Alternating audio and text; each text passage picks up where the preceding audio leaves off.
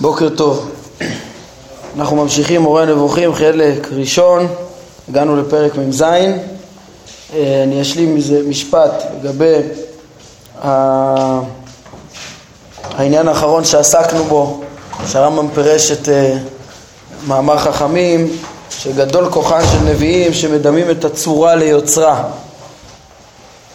וכן, הזכרנו שיש בזה גם אה, הבנה אחרת למהר"ל מפראג, לא ציינתי איפה זה, אני ראיתי את הדברים במהר"ל בדרך חיים, פירושו למסכת אבות, בפרק אה, שלישי יש שם את המשנה של חביב אדם שנברא בצלם, אז בין אה, כל ההרחבה הגדולה שיש למהר"ל על צלם אלוקים, הוא גם כן מבאר את הגדול כוחם של נביאים שמדמים צורה ליוצרה, הסברנו שהמהר"ל פירש את זה שמדמים את האדם, הוא נקרא שם הצורה, ליוצרה זה לאיך שיוצרה מתואר על ידי אה, אה, יחזקאל הנביא, כמו שמובא הפסוק, כן, על דמות הכיסא, דמות כמראה אדם. אה, והרמב"ם הוא פירש שמדמים, גדול כוחן של נביאים, שמדמים הצורה שהם רואים את דמות כן, על, על דמות הכיסא, דמות כמראה אדם, מדמים את זה ליוצר עצמו, שהרי הנביא יחזקאל רוצה לתאר שהוא רואה את השם ומתאר אותו בצורה שהיא נבראת, והרמב"ם הראה איך שהנה, הם מודים שכל הדמיונות וכל ההמראות הם אה, דברים ברואים ולא אה, תואמים ולא תיאורים של השם בעצמו חלילה. אז העיקרון נכון גם לפי המהר"ל, שאין פה תיאורים של השם בעצמו אה, חלילה, אבל אמרנו שלפיו אין ראייה. עכשיו רציתי להעיר על זה, פשוט להוסיף שתי נקודות. אחת זה אה, להזכיר שוב דבר שציינו כשלמדנו פרק י"ד, אז דיברנו על המונח אדם. אה, אז אה, הזכרתי שהרמב"ם עצמו בחלק ג' בסוף פרקי המרכבה, אני חושב בפרק ז', הוא מתייחס ברמזים לפסוק הזה, שעל דמות הכיסא דמות כמראה אדם, ושם הוא אומר שזה גם אותו אדם המתואר במראה, אה, זאת אומרת, הדבר שרומזים אליו ומכנים אותו דמות אדם, זה השפע השכלי ששופע מהשם, זה לא השם בעצמו, השם בעצמו בכלל אה, לא תואר אה, כאדם, ככה הרמב"ם מפרש שם, ופה כן, בפשט של הממרה כאן, ואיך שחכמים הסבירו את זה, אז אה, יוצרה, אה, כאילו יש כאן צורה שהיא, שדימו אותה ליוצרה.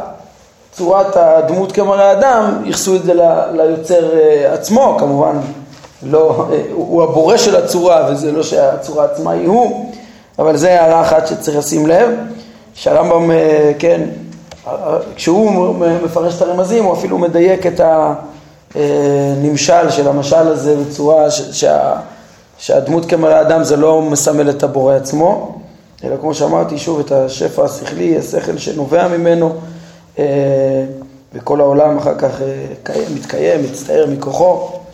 יש לרמב"ם על זה אחר כך, אנחנו נראה עוד הרבה הסברים, מה זה, איך התהליך הזה של ה... איך הקדוש ברוך הוא מחיה את העולם, צורתו של העולם, פרק אה, ס"ט פה, פרק ע"ב. אה, כן, אז זה הערה אחת לגבי הדמות כמראה אדם, והערה שנייה אה, זה שקצת סיוע לפירוש של הרמב"ם זה, זה עצם הלשון שמדמים את הצורה ליוצרה. למה לא אמרו שמדמים את האדם ליוצרו, או שמדמים את הבורא כאדם. הביטוי הזה, צורה, הוא, הוא מאוד מאוד מתאים לפירוש הרמב"ם, שזה הצורה שהנביאים רואים. טוב, אה, עד כאן בעניין הזה, ונתקדם בעזרת השם, הגענו לפרק מ"ז. אומר אה, אה, הרמב"ם, כבר אמרנו כמה פעמים, שכל מה שהמון מדמיין כחסרון, או כן, כחסרון, או, או שאי אפשר להעלות אותו על הדעת ביחס להשם, ספרי הנבואה אינם משאילים לו יתעלה. כן, מפנים, אמרנו את זה פרק כ"ו, פרק uh, מ"ו, uh, לא מתארים את הבורא במה שנתפס כחיסרון, כן, uh, אף שדינו כדין הדברים שהושאלו לו, זאת אומרת, יש הרבה תיאורים במקרא שאם ייוחסו לבורא כפשוטם הם חיסרון לו, אבל הם יוחסו, למדנו בפרק הקודם, כי הם להדריך לשלמותו, כי הם נתפסים כשלמות, אבל מה שנתפס כחיסרון, אה, אז ודאי בכלל לא מיוחס לו, כן? כי אלה שתואר בהם מביאים למחשבה של שלמויות כלשהן, או שניתן לדמיין אותם כשלמויות ביחס להשם, ולכן זה, זה יוחס, בסוף, ככה, ככה מדריכים את ההמון להכיר את השלמויות של הבורא, כמו שאמרנו בפרק שעבר.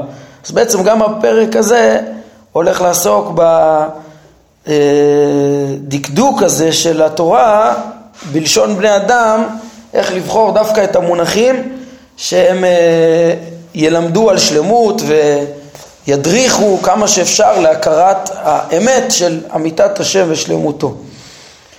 אומר הרמב"ם, לפי הנחה זו, ראוי אם כן שנבהר מדוע הושאלו לו, כן, זה יעזור לנו לפתור שאלה. למה הושאלו לו יתעלה השמיעה והראייה והריח, כמו שדיברנו בפרק שעבר ולפני כן על השמיעה והראייה, למה הושאלו לו השמיעה והראייה והריח ולא הושאלו לו הטעם והמישוש? למה לא, כן, והרי הוא יתעלה, כן, מצד האמת הוא נעלה על כל אחד מחמשת החושים באותה מידה, כולם לא שייכים בו כמו שאמרנו בפרק הקודם, כן, וכל החושים הם חסרון מבחינת ההשגה, כן, דווקא כאילו אי אפשר להשיג אלא על ידי כלי, אה, דבר מיותר שהבורא לא צריך אותו. אה, אפילו למי שאינו משיג אלא באמצעותם, כן, אפילו הם יש בהם, אפילו, אפילו לאדם, שלאדם הם שלמות, שעל ידם הוא משיג, אה, אפילו, בשביל, אפילו אצל האדם הם חיסר, יש בהם גם חיסרון, משום שהם נפעלים ומושפעים ונפסקים וסובלים כאב כמו שאר האיברים, כן, יש בהם חסרונות, הם נפעלים, הם, אדם לא אה, בוחר מה, מה, מה, מה לראות ומה לשמוע והוא כאילו מתפעל מול מהעצמים שסביבו על ידי החושים ויש לו גבול ליכולת של הראייה והשמיעה והערכה במרחקים שונים ותלוי מה הוא רואה, מה, מה, מה אותו דבר וכולי וסובלים כאב, הם יכולים להתקלקל, הם כמו שאר האיברים, בעצם זה כוחות גם כן אה, אה, נבראים, חסרים, וכשאנו אומרים שהוא יתעלה רואה, המשמעות היא שהוא משיג את הדברים הנראים, ושומע שהוא משיג את הנשמעים, כן? אז, אז אה, אומר הרמב"ם, הרי כל החושים אי אפשר באמת לייחס, אלא כמו שלמדנו, זה רק, לא מייחסים את החוש, אלא את ההשגה, הם השאלות להשגה. כך, כן, דרך אגב, עכשיו לאחרונה דיברנו על השמיעה והראייה. ועוד בתחילת המורה, בפרקים הראשונים ממש, הרמב"ם כבר הרחיק את ה... הסביר שראייה, הבטה, כן, ולשון לחזות, כל הדברים האלה זה יכול להיות השגה. למה, למה הכפילות? התשובה הפשוטה היא, היא, היא בעצם ששם, אה, נכון שהוא פירש שראייה זה השגה, אבל המרכז היה קודם כל כדי אה, שלא תחשוב שאפשר לראות את השם, לשלול את התבנית הגופנית. אז אה, אם כתוב תמונת השם יביט, אפשר, ל... כן, או ויראו את אלוהי ישראל וכדומה, אז אם לא תבין שזה השגה, אם תחשוב שזה דבר שאפשר לראות אותו בחושים, אז אתה גם אה, תחשוב שיש תבנית גופנית. אז שם הדגש בפרקים הוא קודם כל שלילת תבנית גופנית להשם. ואחרי שהתעלינו עוד כמה מדרגות והרחקנו מהשם שהוא בכלל לא שייך בתנועות, במרחב הפיזי ועלינו לעוד שלב של להרחיק גם את ההיפעלויות אז פה הרמב"ם שוב חוזר ומרחיק את הראייה, השמיעה, ריח, דיבור אה, גם שהם לא, לא לתפוס אותם כחושים וכחושים נפעלים אלא הכל כהשגה. אז פה הדגש הוא אחר. נחזור לענייננו. אז הרמב"ם אומר בעצם את כל החושים אה, לא שייך לייחס לו ואנחנו רק באים לייחס השגה. אז כך ניתן היה לתאר אותו כתואם וממשש. ואפילו שזה ודאי לא נכון כפשוטו אבל היה הדבר מתפרש שהוא משיג את הנתעמים ואת הממוששים. אז תתאר אותו גם ככה, גם זה שיש אה, בשלמות ההשגה. כי דין כל השגתם אחד הוא. ואם נשללת ממנו השגת אחד מהם מתחייבת שלילת השגת כולם כלומר, חמשת החושים, אם אתה אומר שאין לו, הוא לא משיג ב, על ידי חושים, אז גם לא על ידי ראייה ושמיעה ולא שייך בריח ודיבור ו, וכדומה. ואם מחייבים לו השגת אחד מהם, כלומר השגת מה שמשיג אחד מהם, כן, אז מתחייב, ואמרנו בהשגה, לא באותו אופן, לא דרך חוש, אז מתחייב שישיג את כל חמשת המושגים שלהם. אז לכאורה לא מובן, לא מובן. אה, למה לא לתאר אותו, כן? למה אנו מוצאים שבכתבי הקודש אומרים וירא השם וישמע השם וירא השם אבל לא וימשש השם. אין, אין אה, תיאור של מישוש וטעם גם לא. למה? אז לפי העיקרון שהרמב"ם פתח בו זה מובן. אומר הרמב"ם, הסיבה לכך היא מה שהתקבע בדמיונו של כל אחד שהשם אינו נוגע בגופים כנגיעת גוף בגוף. כן, זה גם כולם תפסו את זה, שהוא לא צריך לגעת כדי להזיז משהו, כן, שהרי הם אינם רואים אותו, לא רואים אותו. אז זה, זה כולם ברור להם שהוא לא אה, פועל במגע. ושני החושים האלה, הטעם והמישוש, מוחשיהם אינם מושגים עד שיגעו בהם. כאילו זה אה, רק כשאדם, אה, כן, הטעם נוגע בלשון, הוא מרגיש, אדם נוגע, ממשש. ואילו חושי הראייה והשמיעה והריח, מוחשיהם מושגים כאשר הגופים הנושאים את האיכויות האלה מורחקים מהם. ולפיכך היה זה מתקבל בדמיון ההמון. זאת אומרת, החילוק, אומר הרמב"ם, הוא לא מצד, מצד איזו הבחנה שכלית עקרונית, אלא מצד אה, היחס הנתפס אצל בני אדם, מה שנתפס כשלמות מיוחס לו, מה ש... חושים שאפשר לקלוט מרחוק, ומה שכבר אה, ברור לו שזה, ש, ש, שלא שייך בבורא, מגע, פעולה על ידי מגע רק, וחישת טעם, שזה רק על ידי מגע, זה, זה ייתפס כחיסרון ולא שייך, הרי לא רואים אותו, אז לא יוחס לו. בנוסף, המטרה והכוונה של השלט החושים האלה לא יתעלה, היא כדי להורות שהוא משיג את מעשינו. הדגש הוא, למה רואה, שומע? כדי שהוא משיג את מעשינו. כן, והשמיעה והראייה מספיקות לכך, אין הכרח, כאילו הוא רוצה להגיד גם התורה משתדלת למעט בביטויים לא מדויקים איפה שאין הכרח, איפה שיש הכרח להדריך למציאות השם ושלמויותיו והוא משיג את מעשינו אז הוא רואה ושומע ועם עיניים ואוזניים כי בלי זה אם, אם תתאר שאין אז הוא לא רואה ולא שומע כמו שלמדנו בפרק הקודם. כן, אבל היה מספיק, אם אתה רוצה להגיד שהבורא משגיח משיג את מעשינו, מספיק אה, השמיעה והראייה משיגות לכך, כלומר שכך מושג כל מה שעושה או אומר הזולת, כמו שאמרו על דרך הגערה וההרתעה בתור תוכחה באבות, ודע מה למעלה ממך, עין רואה ואוזן שומעת, כן? ולא צריך להוסיף אה, ואף מריח ופה תואם וידיים ממששות, מיותר, כן? אה, ולכן אין שום צורך לייחס את הדברים האלו. ואתה יודע באמת, כמובן אומר הרמב"ם, שדין הכל דין אחד. ושבאופן שבו נשללה ממנו השגת המישוש והטעם, באותו אופן עצמו נשללות ממנו הראייה והשמיעה והערכה. כי הכל השגות גשמיות והיפעלויות ומצבים משתנים, אלא שהחסרון, החיסרון של חלקם ניכר לכולם, להמון, ואילו לחלקם מייחסים בטעות שלמות. זאת כפי, ש, אה, כפי שגלוי חסרונו של הדמיון, ואילו חסרונן של החשיבה וההבנה אינו גלוי. אז הוא מוסיף פה עוד דבר, כן? גם דמיון לא מיוחס לבורא. כולם ברור להם שהדמיון הוא מדמיין דברים שאינם במציאות, אי אפשר לסמוך עליו, ו... אה, בניגוד לשכל שמברר ומכיר את המציאות כמו שהיא ומדריך, הדמיון מבלבל ו...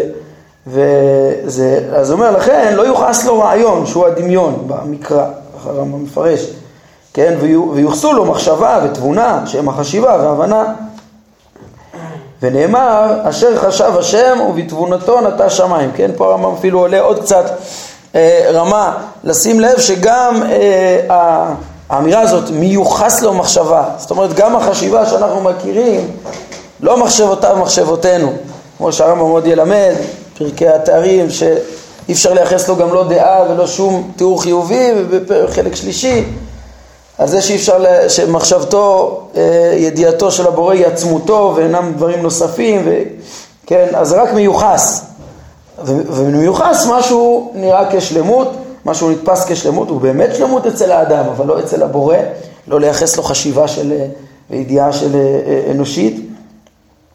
לכן נאמר אשר חשב השם ותבונתו נטע שמיים, כן, ולא, ולא הדמיון. הרי שאירע גם בהשגות הפנימיות, בדומה למה שאירע בהשגות החושיות הגלויות, שחלקן מושאלות וחלקן אינן מושאלות, וכל זה כלשון בני אדם. אמרנו, אפילו בהשגות הפנימיות. מה שיחסו לשלמות אה, תואר בו, ומה שחסרונו ניכר לא תואר בו, ומצד האמת, אומר הרמב"ם, אין תואר עצמי אמיתי נוסף על עצמותו כפי שיוכח.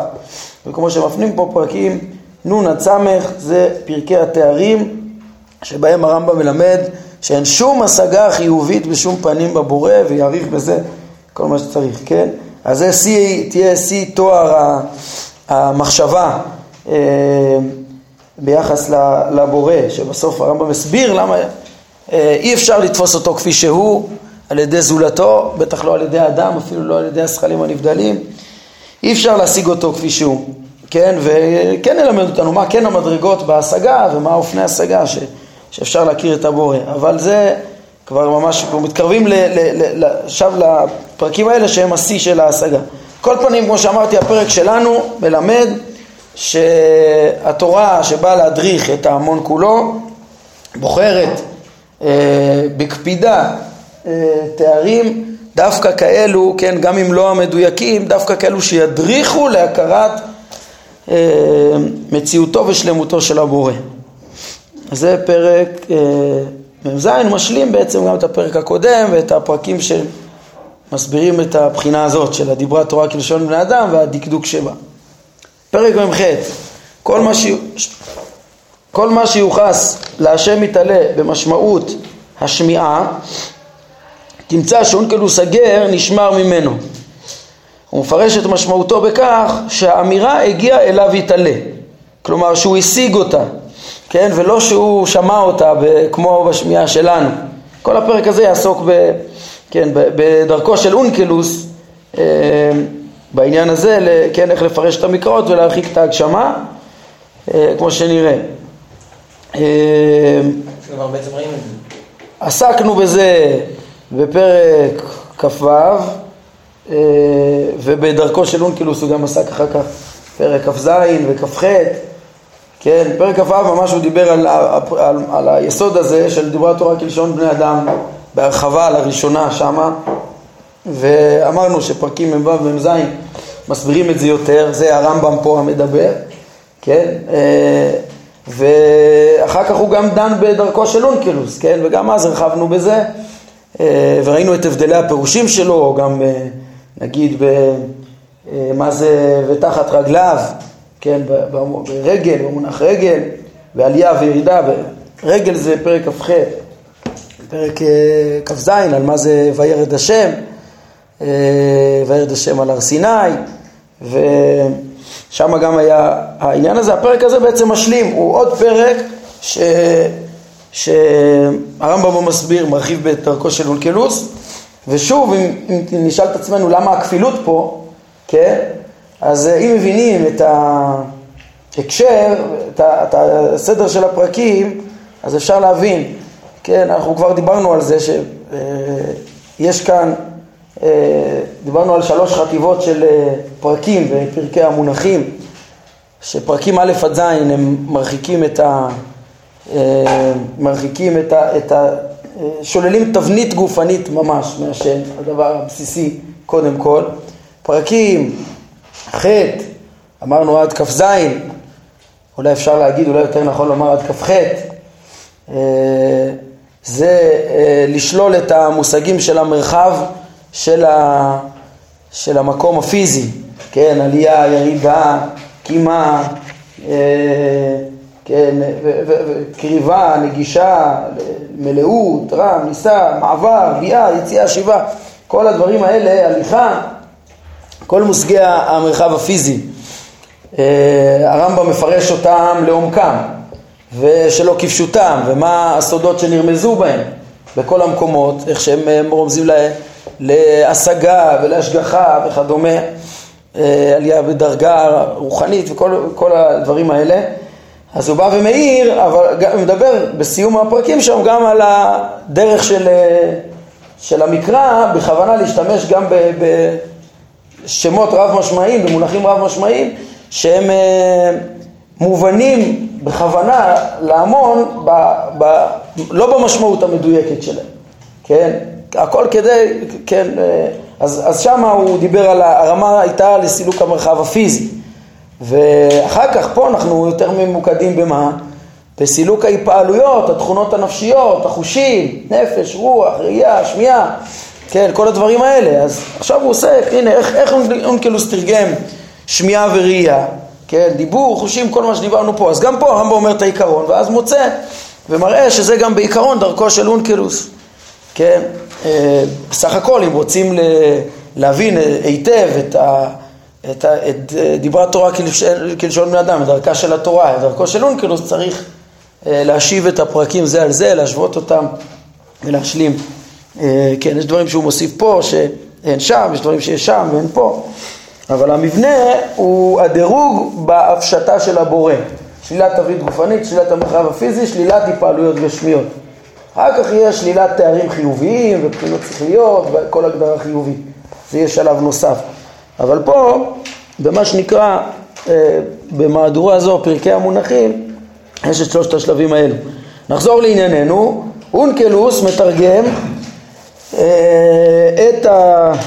כל שמיעה שבתורה, לא שהשם שמע, כי לא שייך החוש הזה, אלא שהשם השיג, היינו נשמע לפניו והוא השיג. יש דברים שנשמעים בעולם והוא יודע אותם. הוא לא בעצמו שומע כי, כי הוא משיג את זה לא באופן של שמיעה אנושית, כן? אה, ואם הוא בהקשר של זעקה, אם אה, מתואר שמיעה בהקשר של זעקה, הוא מפרש את משמעותו בכך שהוא קיבל או לא קיבל. כן, ראינו שגם הרמב"ם אה, עשה הבחנה כזאת. מעין זו, כן, איפה זה היה? בפרק מ"ה הוא דיבר על שמיעה, אז יש במקומות, יש מקומות שבפשט המקרא מדובר בשמיעת קול, ויש מקומות שהכוונה קבלה, ויש מקומות שהכוונה השגה. אז, אה, אז גם אונקלוס אה, מחלק בהתאם לפשט ומתרגם ככה. אז אה, יש מקומות, וכך הוא אומר תמיד בתרגומו, שמע השם, שמיע קדם השם, נשמע מלפני השם, כן? ולא, שוב, כמו שאמרנו, הוא משיג את מה שנשמע מלפניו. ובהקשר של זעקה, תרגם שמוע אשמע צעקתו, שזה קבלה יקבל קבילתה, כן, שהשם שומע את, את צעקתו. דבר זה עקבי בפירושו ואינו סוטה מגר בשום מקום. תמיד הוא מרחיק את ההגשמה אה, באופן הזה. כן, הרמב"ם אה, לימד אותנו בפרק מ"ה ש... שבעצם אה, אפשר להבין את ה... יש מקומות שצריך להבין, השלמים לא צריכים רק להרחיק את ההגשמה, אלא להבין שיש שמיעה במשמעות של השגה. בעברית זה מונח רב משמעי וגם... והסברנו שאין כאן, כן, כשדיברנו פעם שעברה על דברי התורה כלשון בני אדם באזור אה, פרקים אה, מ', אה, סליחה, כ"ו, כ"ז, כ"ח, אז אמרנו שאין כאן מחלוקת, אלא יש פה הבדל בקהל היעד. כן, יש הבדל בקהל היעד. כשקהל היעד הוא ההמון כולו, אז צריך לדבר כמו התורה, כמו שהרמב"ם אמר בפרק ל"ג. צריך לדבר כלשון בני אדם דווקא. וגם להם הוא אמר בפרק ל"ה שצריך להרחיק את ההגשמה, ללמד אותם, למסור את זה כנתון. אמ, אבל לפרש את המונחים זה ליחידים, אונקלוס לא הפנה את התרגום ליחידים, אז הוא רק הרחיק את ההגשמה. טוב, אומר הרמב"ם, ואילו המופעים של ראייה ביחס אליו יתעלה, נהג בהם אונקלוס בחוסר עקביות תמוה. שלא נתבררו, נתבררו לי מטרתו וכוונתו. למה? כן, מה, מה מדובר? אה, הרמב"ם כמעט יישב את זה ונראה מה, מה יוצא, כן? כי בחלק מהמקומות הוא מתרגם וירא השם והחזה השם, השם ראה, ו, ובחלק מהמקומות הוא מתרגם וגלה קדם השם וגלוי לפני השם, כן? מאוד מובן לפי הרמב"ם שתרגם, כן? תמיד גלוי לפני השם, כי הוא לא רואה כמו שאדם רואה, אלא גלוי לפניו, אה, לפניו זה גלוי, הכוונה שהוא משיג. אה, אז למה הוא מתרגם אה, וחזה השם קודם כל? יש פה שתי קושיות. א', למה יש וחזה השם? ב', מה זה חוסר העקביות? אז, אז אומר הרמב"ם, תרגומו את וירא השם וחזה השם, הוא ראיה ברורה לכך שחזה הוא רב משמעי גם בארמית, ושהוא מורה על עניין השגת השכל כפי שהוא מורה על השגת החוש, ולכן אין, אין לו הכרח ל... אין לו הכרח לתרגם את זה בלשון אחרת, גם חזה זה השיג, כן, כמו שבעברית, אה, רואה אני את דברי פלוני, אה, ראייה זה גם השגה. וכיוון שהדבר כך אצלו, אז מי ייתן וידעתי מדוע ברח מחלק מהמופעים ותרגם וגלי קדם השם. אז שיתרגם תמיד וחזה. למה לפעמים וחזה לפעמים וגלי קדם השם? מה ההיגיון? אז את חוסר העקיבות הזאת הרמב"ם מנסה לתרץ. אה, כאשר התבוננתי בנוסחאות התרגום שמצאתי, עם מה ששמעתיו בזמן הלימוד, כולל מה שהוא זוכר בגרסה מ- מילדות ו... ומה שהוא בודק בנוסחאות ומוודא, אז מצאתי שכאשר הוא מוצא את הראייה קשורה לעוול או נזק ועושק, הוא מתרגם אותה גליק אדם השם, כן? ודווקא שם, הרמב"ם מסביר למה כבר, כן? אין ספק שחזה בשפה הזו אה, מציין את ההשגה ואת אישור הדבר המושג כפי שהושג, ולכן הוא מוצא את הראייה, אם הוא מוצא את הראייה הקשורה לעושק, אין הוא אומר, וחזה אלא וגלי קדם השם. אז הרמב"ם מוצא פתרון שהוא אומר אין ספק בו, אפילו שהוא קצת ייתקע איתו, הוא ממש נשאר בזה שאין ספק בו. כנראה שכשאומרים חזה זה השיג, אבל זה השיג, כאילו הוא יודע את זה וכאילו הוא מקבל את זה, וזה בסדר, כן? וכבר נאמר, והביט אל עמה לא תאכל, וחבקוק, כאילו אין... אה, לא, לא, הוא אומר, איך, שם הוא מתלונן חבקוק, איך יש אה, צדיק ורע לו, ורשע מבלע את, ה, את, ה, את ה... מכתיר את הצדיק. אה, אז הוא אומר, הרי השם, אתה לא יכול להביט אל עמל, אתה לא יכול לעשות עוול, אתה לא מאשר עוול, אתה לא... אז לכן חזה, כל מקום שזה... כמו, ש... כמו ששמיע לי זה גם סבירה לי, אני שומע משהו, אני גם מקבל אותו, גם לראות משהו זה כאילו... בדיוק, הרמב"ם אומר, אז לכן, בעצם חזה זה השיג את הדבר, זה תרגום מצוין, ומה שאונקלוס רוצה לברוח מ... בכל מיני מקומות שהוא מתרגם כאילו לא מילולי, הוא גלה קדם השם, זה במקומות שיש אה, אה, עוולות ודברים קשים, אז כאילו זה לא שהשם מקבל אותם. לכן מצאתי איפה שהוא תרגם כל ראייה שיוחסה להשם בכל התורה וחזה, מלבד אלה שאתאר לך. מביא לנו פה רשימה של תשעה. כולם קשורים לאיזשהו חיסרון שלכן אה, הוא הוציא אותם מהכלל. אומר, כן, אומר הרמב"ם קירא השם את עוני, בעוני, קירא השם בעוני, הרי גלה קדם השם באולבני. כן, אז זה עניות, אה, צער, אז, אז יש פה גלה קדם השם. כי ראיתי את כל אשר לבן עושה לך, כן, הרגלי קדמי, ומעיר הרמב"ם, אף שהמדבר הוא מלאך, לא ייחס לו את ההשגה המורה על אישור הדבר משום שהוא עוול, אפילו לא מלאך לא, לא יאשר את העוול. וירא אלוהים את בני ישראל וגלה קדם השם שיעבודה דבני ישראל. אז השיעבוד עוד פעם, דבר קשה. ראו ראיתי את עוני עמי, מיגלה גלה קדמי יד שיעבודה דעמי. וראיתי את הלחץ, וגם ראיתי את הלחץ אשר מצרים לוחצים אותם, גלה קדמי דוחקה. ויאמן העם וישמעו כפקד השם את בני ישראל וכי ראה את עוניים, עוד פעם עוני, והרי גלה קדמוי שיעבודון. וראיתי את העם הזה, והנה עם קשי עורף הוא, גלה קדמי עם העדן, גלוי לפעמים העם הזה, משום שמשמעותו, למה, מה הבעיה שיהיה חזה, חזיתי? ראיתי את חטאם, כן, מדובר אחרי חטא העגל, כמו אה, וירא אלוהים את בני ישראל, שמשמעותו ראה את סבלם. כן? וירא השם וינעץ מכעס בניו ובנותיו וגלה קדם השם כי הדין השם עמו ועל עבדיו יתנחם כי יראה כאוזלת יד הרי גלה קדומוי וגם זה מצב של עושק והתגברות אוהב כלפיהם. כל הדברים האלה אה, מהבחינה הזאת הרחיק אה, אונקלוס את ה... לא רצה להגיד חזה, השיג הסכים.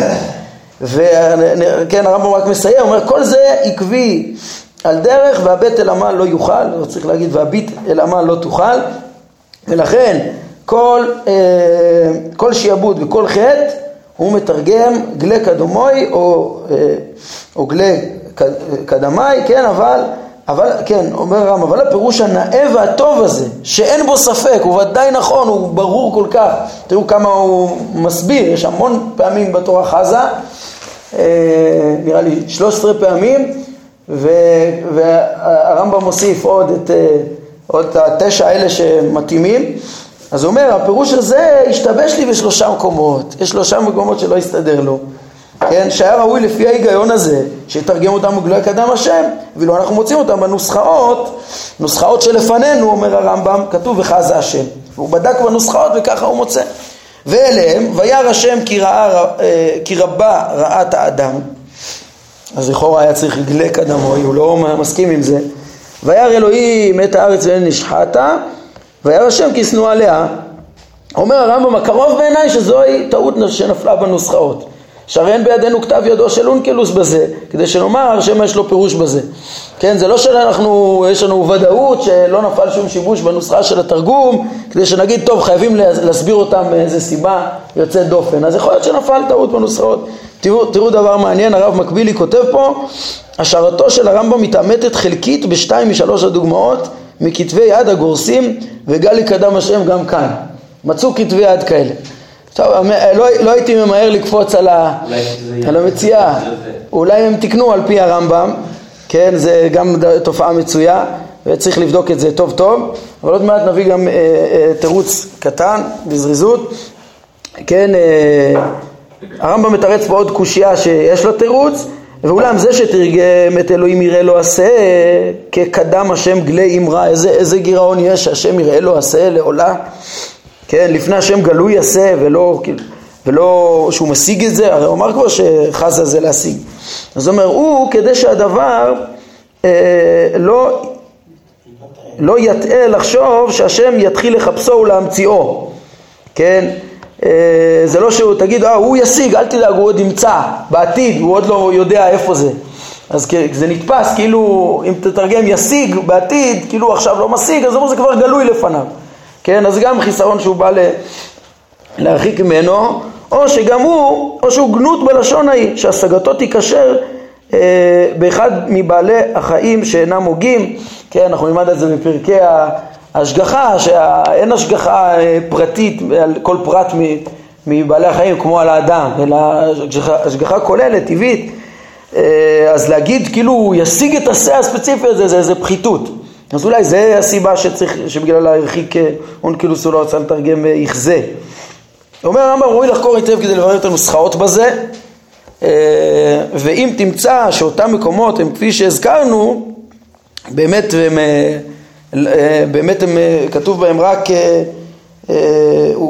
וחזה ולא גלקה דמוי, אז הרי אני יודע מה כוונתם, כוונתו בזה, זה מה שהוא אמר בתחילת הפרק, שלא לגמרי התברר לו הדברים האלה, אבל הוא בטוח בפירוש שלו, וכן, גם אם, ה, גם אם אה, גם יש קושיות אה, פרטיות, תראו איך שהרב מקבילי מביא כמה מקורות, שהרמב"ם לפעמים אומר עקרונות, הולך איתם עד הסוף, אפילו אם יש איזה כמה פרטים שלא מסתדרים. רק רציתי להביא לכם פה רק בסיום הדברים, ממש בקצרה, אני שוב אזכיר את הספר פרשגן, שזה ספר אה, מופלא על תרגום אונקלוס, כאן אנחנו עוסקים בדרכו של תרגום אונקלוס, ספר אה, אה, שיטתי ויסודי, יצאו על שלושה חומשים בראשית שמות ויקרא, בסוף חומש בראשית, בספר הזה, של הרב פוזן, אז הוא עושה בירור מקיף ויסודי בסוגיה הזאת של הרחקת ההגשמה בתרגום אונקלוס.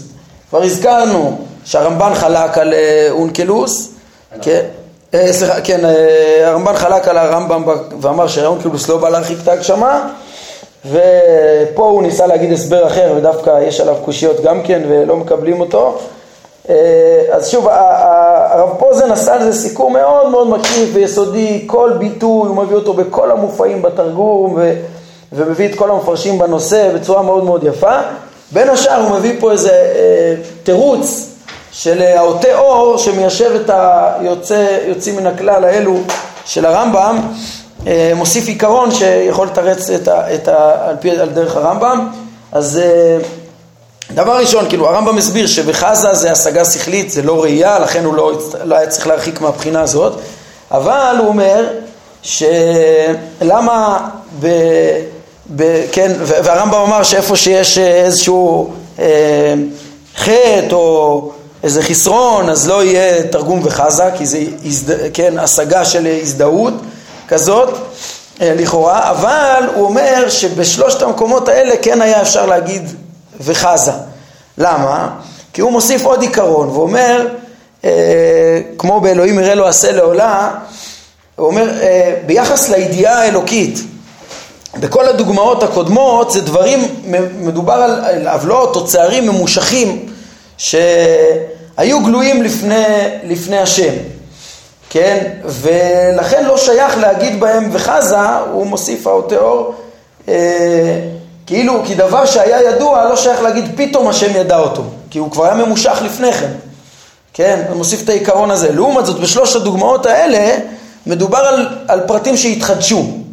כיוון שמדובר על פרטים שהתחדשו, אז, אה, אז בעצם אין חיסרון להגיד וחזה. כאילו הוא מוסיף שהתרגום המילולי, גם רואים זה אצל הרמב"ם, התרגום המילולי היה יותר מתאים וחזה, שזה גם משיג, כן, וזה לתרגם במילה אחת. ואלא מה, שבדברים ממושכים, הוא אומר, זה גם חיסרון, חוץ מזה שיש פה אה, צערים, זה גם דברים ממושכים. כן, ולא שייך להגיד שפתאום השם ידע דבר שכבר היה לפני כן, מה לפני כן הוא לא ידע? ולעומת זאת, ב"ויר השם את הארץ והנה נשחט", אז שדבר שהתחדש עכשיו, "וירא השם כי שנואה לאה", אה, דבר שהתחדש עכשיו, או כי ראה רב, רב, רבה ראה את האדם, דברים שהתחדשו עכשיו, הוא אומר אין בזה בעיה להגיד וחזה מהבחינה הזאת, בשונה מהשאר, שזה דברים שהתחדשו, ו... ולכן אפשר אה, להגיד שהם ידועים, השם השיג אותם כשהם קרו, כן? זה בעצם הכיוון שהוא רצה, וזה... כן, גם על זה אפשר להקשות, גם על, על דברים נוספים. אה? על רבת רעת האדם זה? אה, בהקשר הזה, כשזה קרה, הוא השיג את זה. באמת היה אפשר להקשות על זה גם... כי לא, לא ברור באופן מובהק שכל הגלי קדם השם הם ממושכים, אבל אפשר להסביר את זה ככה. אם, אם האונקלוס הבין, הנה ההסבר הוא, אם האונקלוס הבין בכל התיאורים של החסרונות והחטאים הקודמים שהם דברים אה, ממושכים. אז לא שייך לתרגם בהם וחזה, בגלל שלא יכול להיות שהשם לא ידע דבר כשהוא היה כבר קודם, כן? כבר גלוי וידוע לפניו, אותו דבר ממושך, היה גלוי וידוע לפניו, לא רק עכשיו הוא ידע את מה שקרה לפני כן, ישראל הצטערו, היה להם סבל ופתאום עכשיו השם ידע, 200 שנה הם סובלים, פתאום עכשיו השם ידע, כן? זה, זה דברים שצריך להגיד, זה היה גלוי לפניו מאז, הוא לא עכשיו השיג את זה. לעומת זאת, בשלושת הדוגמאות האלה, מתרץ האותיאור, אפשר להגיד שזה דברים שהם, בעקבות שהם התחדשו, השם, השם השיג אותם כשהם התחדשו. כן, כל דבר הוא יודע בעת שהוא קורא. הם לא היו קודם, אז... תלוי, אתה יכול לפרש שזה מעכשיו, הוא מפרש שזה מעכשיו. אז זה... ויפתח את רחמה. שיהיה זה נכון שיעקב יותר אהב את אה, רחל, אבל, אבל כשהיא, כשהיא, כשהיא ממש, היא כבר הייתה נראית כשנואה, אז, אה, אז אה, זה, זה הכיוון שלו. טוב, בקיצור, אז זה עד כאן להיום, זה פרק מ"ח, שוב בדרכו של התרגום, ואמרנו שזה נמצא פה, כן, בעצם פה תרצנו את ההשגה של הרמב"ן גם על ידי האותה אור. וכבר העירו אחרים גם שהדרך שלו פה היא יותר מוקשת, תסתכלו בפרשגים. טוב, נעצור כאן להיום, ברוך אדוני לעולם, אמן ואמן.